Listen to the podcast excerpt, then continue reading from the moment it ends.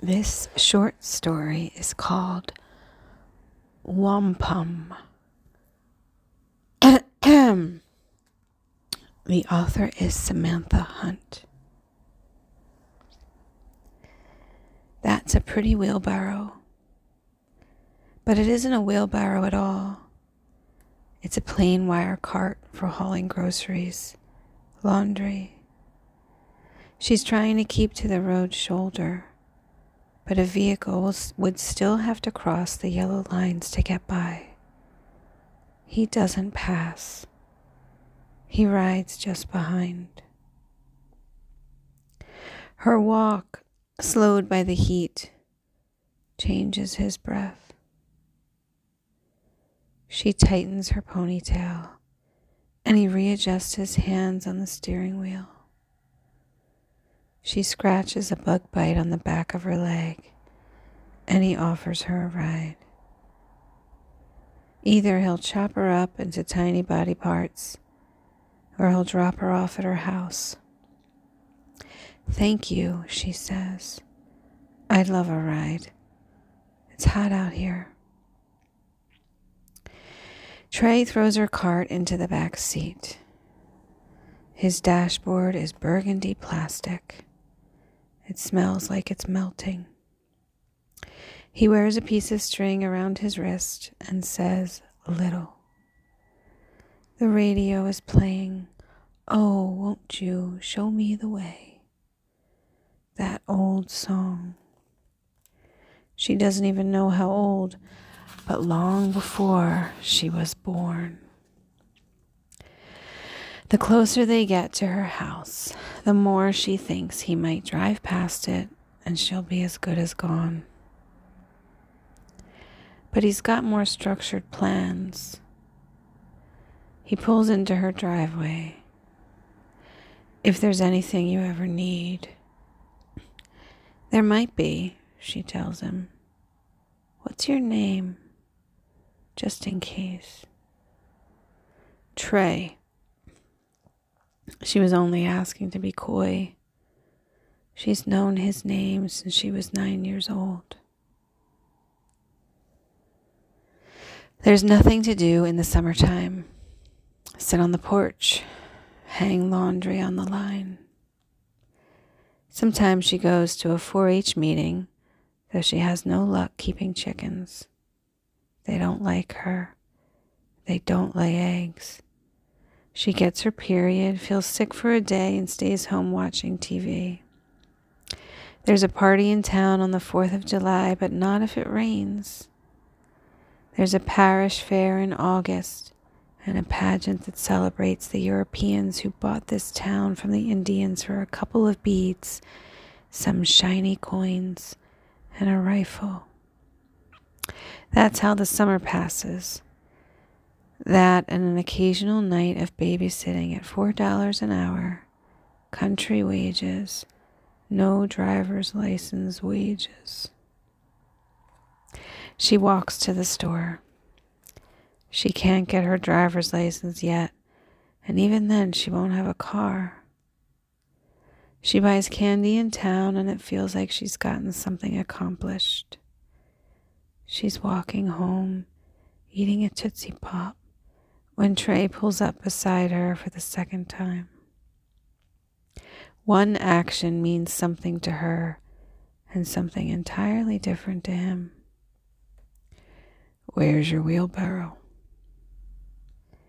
With a fingernail, she dislodges the candy glommed onto her teeth. I didn't need it today. So you just left it at home. That's right. Stupid stuff like he's speaking in code. Wheelbarrow stands for something else he can't say. But how is she supposed to know that? It's a hot one. Yes, it is. Heat waves rise off the road up ahead. You have any interest in heading down to the quarry for a swim? I don't have a bathing suit on. His stomach sours because now he absolutely, definitely has thought of this young girl standing before him naked. I could stop at home and grab one. All right. Wait here, though. My mother didn't like your car the other day. At the quarry, Trey pulls off his shirt. He wears a pair of running shorts the same color as his car. They are cut higher than the surfer trunks boys her age prefer. Trey's shorts are the kind that sometimes accidentally expose a man.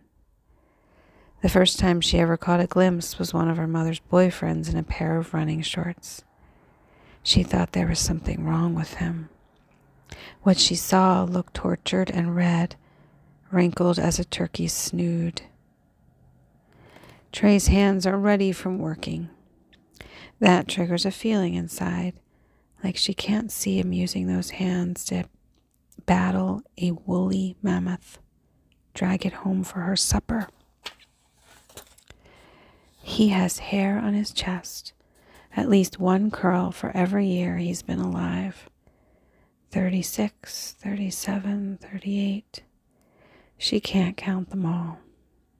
He dives into the quarry with his baseball cap still on his head, hiding something underneath. They are trespassing, but all the kids do it. All the kids in Trey. Below the surface of the water, there are broken beer bottles, brown shards coated with scum. Come here, little mouse. The words he uses. She slouches her back and stares down at him from the rocks. He has tufts of dark hair on his knuckles. A few longer mustache whiskers poke into his mouth. Trey has a mustache. She dives into the quarry after him. Since she was seven, she's kept a white pocketbook filled with special things, a treasure purse. There's a Kennedy half dollar and a stick with a worm pattern eaten into it. There's a small rubber monster for the end of a pencil. There's a half gone pack of Merit cigarettes. She found some of the treasure along the road into town, things that had flown out of people's open car windows as they went speeding past. Some of the treasure came from a burned down house. Some of the treasure is stones with bits of mica inside. Once she found a blue mylar balloon that had lost its air. She took it home. She put it with the other treasures. There is a piece of fake tiger skin in the purse.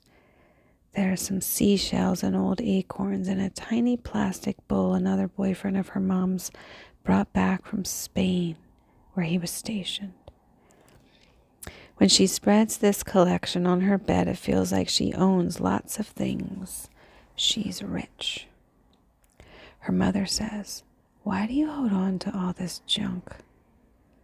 But then her mom will finger a rusted thimble or a rubber band ball. The purse makes the girl happy the same way she used to feel after baking mud pies all afternoon. She'd made something of value from nothing, and all she had to do was wait for the right person to come along and ask for it. Two mud pies. That will be three stones with flecks of mica in them. Thank you. At first, everything Trey touched went into the treasure purse, even if it was just a pen or a lighter. But then he started touching too many things, and she had to become more selective.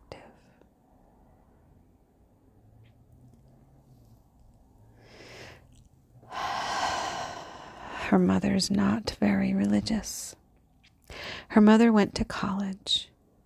Still, someone convinced her to join a group going on a three day Christian retreat. A weekend up by the Winnemac Lake three and a half hours away. Her mom thinks maybe she'll meet a nice man. A new father for you, she says. The girl's already had two new fathers, plus the original one. Her mother registered for the retreat and they sent a brochure. Brothers and sisters, it said. Today, perhaps more than ever, it is necessary to remind ourselves that without God we are nothing, bereft of value, incapable of doing anything. Her mother decided to go anyway for three days. I really need to get away. She plays with her daughter's hair. Her bag is packed. You'll understand when you're older. Which is a sticking point between them. The girl already thinks she is older. After all, she's not going to get any taller than this. After all, her mother is about to leave her home alone for three days. I've got to get away, baby. Be with some people my age, you know? I mean, I really, really need this. Her mother smiles beautifully. The girl doesn't doubt that what she says is true, but there are things the girl really, really needs also. Still, she tries to act like an adult. Her mother doesn't belong to her. Her mother needs this. The car pulls out of the driveway, and, left alone, the girl creeps through the house. It's so quiet that even sitting on the sofa makes a huge noise. She moves like light, silent but not unnoticed through the hallway, into the dining room they never use, out back into the yard. No one is there. It isn't until much later that she starts to feel scared, once it seems certain that the sun will set she will be alone until day breaks again. That changes everything. She locks the doors, but that does nothing to keep the darkness out. There are gaps, secret holes in the house. There are bushes right outside where anything could hide. The kitchen cabinets look sinister. She doesn't open them. She turns on the TV in the living room to have a voice nearby. That way, if she hears something like a floorboard creaking upstairs or a man sharpening his butcher knife, she can blame it on the TV even if she knows it's not the TV.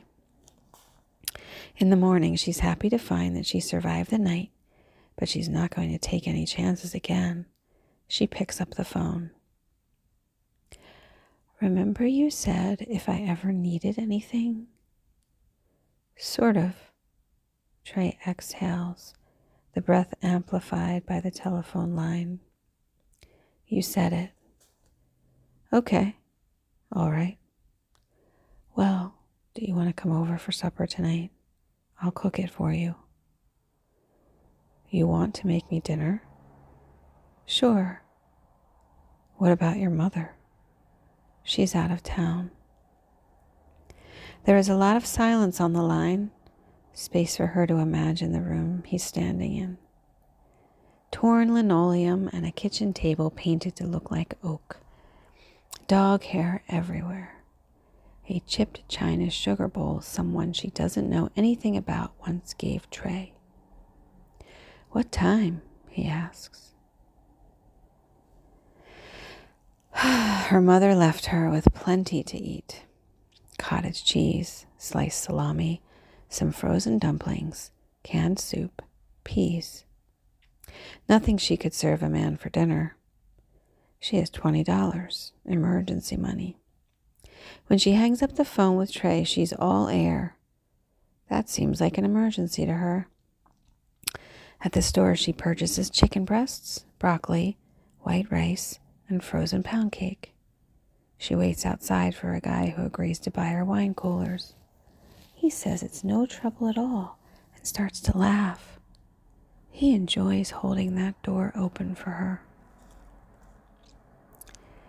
Ding dong, Trey says her or the sound of a doorbell would make. Trey, and then properly, won't you please come in? She's conscious of where he looks, though there's nothing unusual about her house. Overstuffed, windows that have slipped some from their sills, dusty rugs, and on the walls, prints of fishermen in dangerous waters. I've got to finish up in the kitchen. And into the kitchen they both go. She takes the broccoli off the stove and pours it through a colander. The steam rises up around her head, and Trey, as if blown by the wind, presses his body up against her back. There, she thinks. Now, finally, he will kill me. He grabs onto the edge of the sink and pulls in tightly, holding on, spooning her from behind. She stills the colander. He moves his hands up to her neck. No one says a thing. He breathes behind her ear, covering and calming her the way one might an epileptic, which is close to what she feels like. Trey was in his 20s the day she was born. She doesn't fight him off. She wants to see just how wrong something can get. Eventually, he clears his throat. He lets her go. The wind dies down, and Trey has a seat. It turns out not to matter much what she made for dinner. Trey stares at her while he eats, not noticing the difference broccoli, chicken, rice. She wishes they could agree not to talk, better to just sit there looking at each other, but she can't keep her mouth from moving. You all right? she asked him when the room gets too quiet. Fine, fine, fine. He doesn't want his wine cooler. She drinks two and pours him a glass of milk for dinner. She eats slowly. She's not sure how things are going to go afterward, and she wants time to make a plan.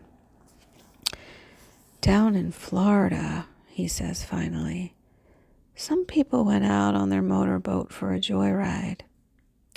When they couldn't see land anymore, they stopped for a swim. One, two, three, four. They jumped overboard, cannonballing, back dives from the deck, showing off.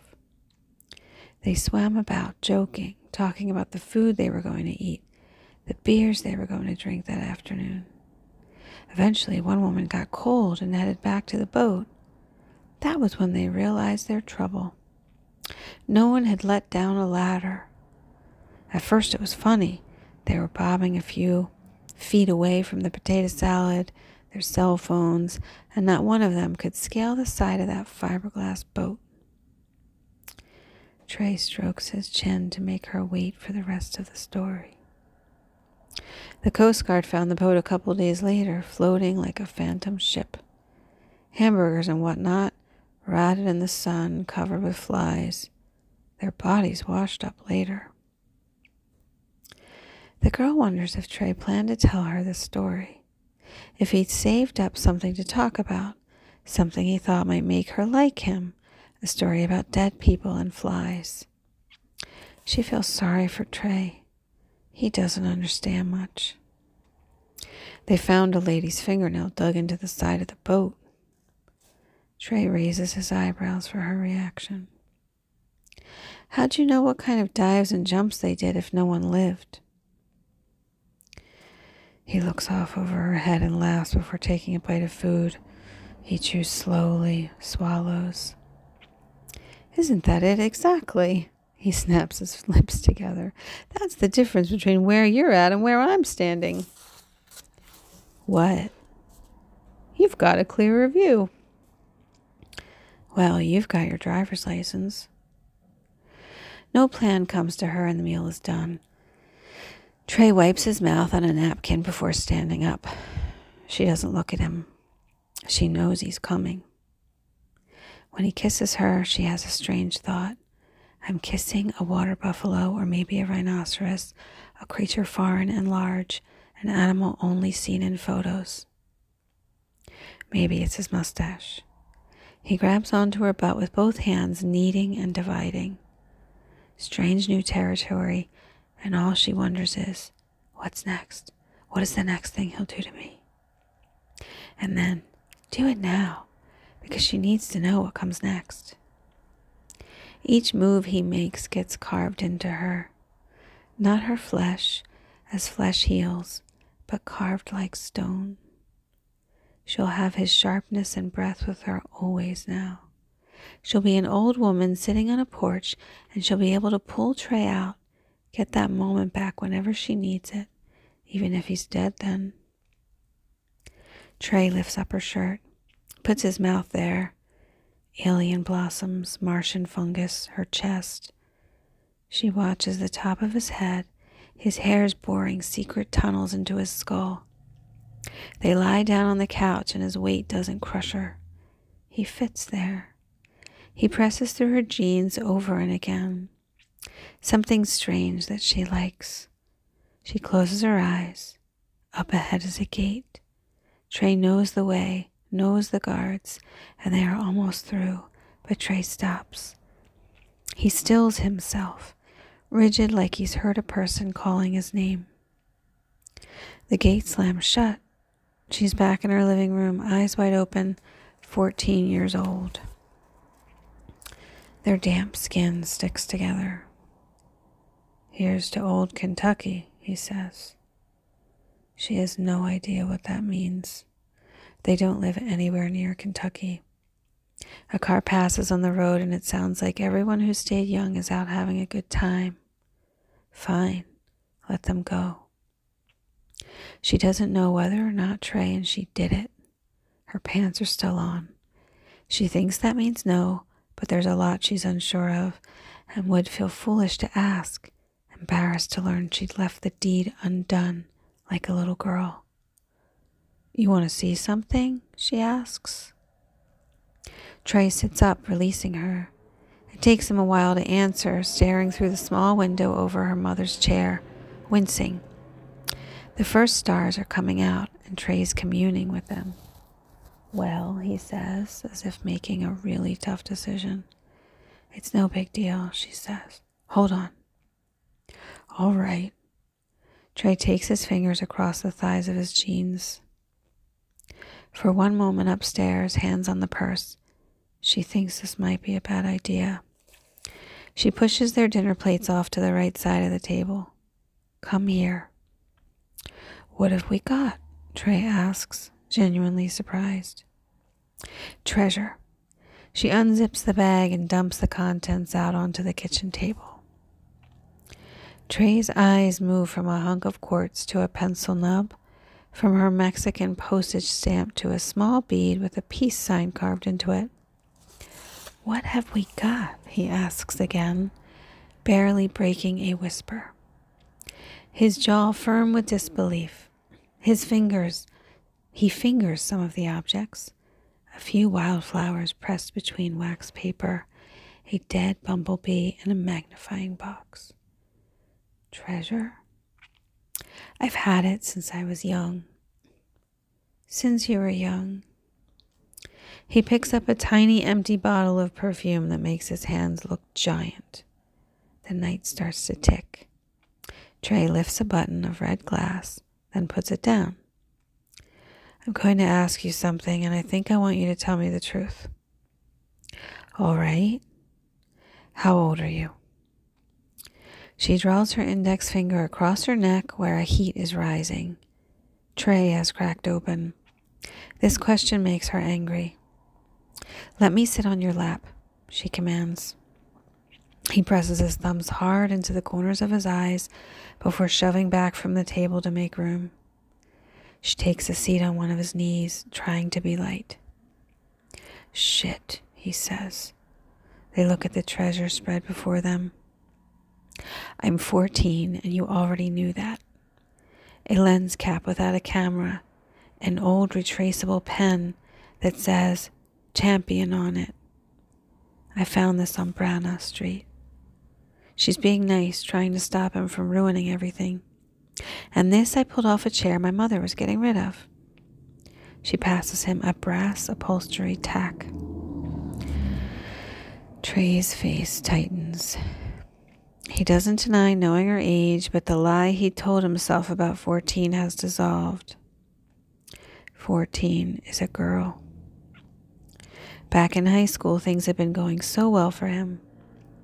She watches him finger a pull top beer tab, a bit of coal, a scratch and sniff sticker, a small golden bell. And then he sees it. He lifts it from the pile. Yuma track, it says on a pink cigarette lighter she's stolen from him. What's this doing here? the miniature head of a Japanese doll, a bowl of cotton, and that lighter because Trey is treasure to her. Let me keep it. She turns her body toward his. I'll trade you. Trey spins his lighter head over tail, head over tail. Oh, he pulls back from what he'd started. That'd be a very bad trade on your part. She can hear him breathing, slipping away. No. His leg is unforgiving, and every bit of strength she had over him vanishes, a switch clicking off. They sit there a long while in the quiet until she finds the thing she's looking for. What would happen to him if she called the cops? It's a funny question, interesting. It makes her smile, so she rubs her face to hide the grin. He'd learn how old 14 is. I've got to go. Trey slides her off his lap like she has cooties. Fine. If she has cooties, she got them from him. What would he do if she called the cops? She studies the kitchen linoleum. Bye. Just on his breath. See you, he says. When? Breath sours swiftly. She rolls onto the sides of her feet. The night keeps swinging. Trey to her, Trey to her. I don't know, sometime. You all right? he asks. Sure. And then he tries to hand her two twenties. She can smell him. She doesn't take the money.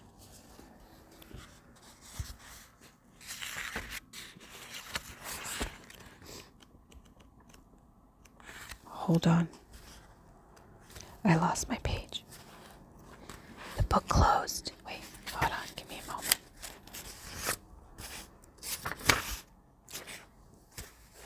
Okay. She doesn't take the money. What? She stares at a hole in his chest. This is all I've got, she says, knowing it's not true knowing that when she looks to her treasures, Trey's lighter will still be there along with his finger bone, maybe his sternum, his kneecap, his lips and lungs, even that lady's torn off fingernail, and later, after he's gone, she'll pack them all back up into her purse. Sometimes it can take years and years to say who got the better end of a deal, who made out like a bandit, her mother or God the Europeans or the Indians, Trey or her, the people on that boat or the ocean. Maybe she thinks something really, really awful had just been about to happen to those people and they avoided it by drowning instead. Though, of course, it's hard to think of something worse than clawing for your life in the middle of the ocean. The phone is on the wall. It would be so easy to describe his car to the cops. Her mother might see the blue lights flashing all the way up in Winnemac Lake. Maybe even her dad's would see the lights. She makes tight fists, hoping to steer the night. Come closer, she thinks. Betray walks from the room. He sweats quietly in the hall. Closer. The cops and the phone wait. The front door latches behind Trey on his way out, and night comes down around her older and colder than it's ever been before.